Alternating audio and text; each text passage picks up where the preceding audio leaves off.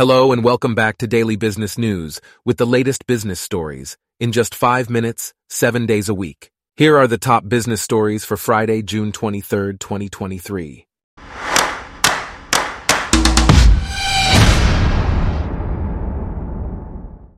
Today's episode is brought to you by Blogcast, your personalized audio feed, available on iPhone and Android. To get started, Hess CEO John Hess has announced that he expects oil production from five production vessels in Guyana to exceed design capacity. Meanwhile, Meta Platforms CEO Mark Zuckerberg will speak about the company's planned Twitter competitor at the Paley Center for Media in New York.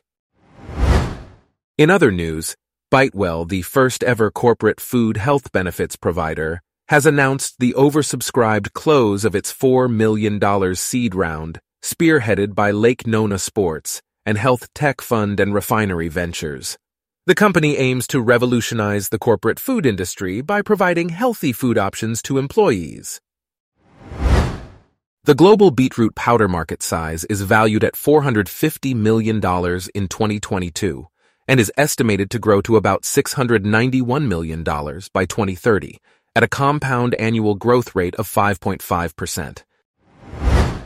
Tough luck for British CEOs, as evidence suggests that higher pay for CEOs in America is out of the control of the boss, and that shareholders are reluctant to approve pay packages. Harvard University will host the first ever state of the art jewelry summit, which will focus on the future of sustainable jewelry. The summit will bring together experts in the field to discuss the latest trends and innovations in sustainable jewelry.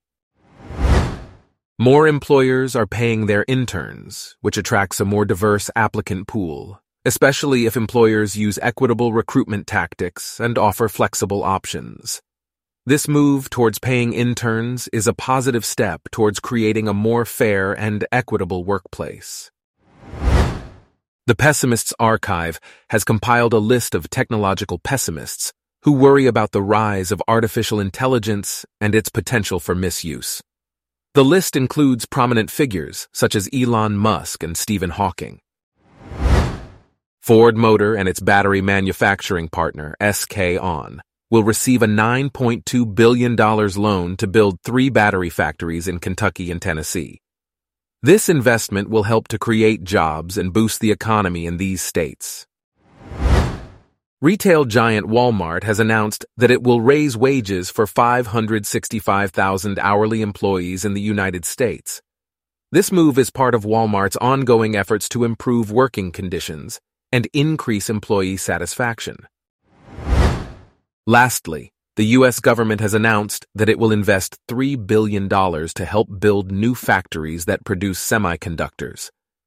This investment is aimed at boosting the domestic semiconductor industry and reducing reliance on foreign manufacturers. Our top business stories for today are brought to you by Blogcast, your personalized audio feed. Download the free Blogcast app on your iPhone or Android today. If you enjoyed this, please consider listening to our other podcasts Daily Tech News, Daily Science News, Daily Lifestyle News, and Daily World News. Thanks for listening. Blogcast.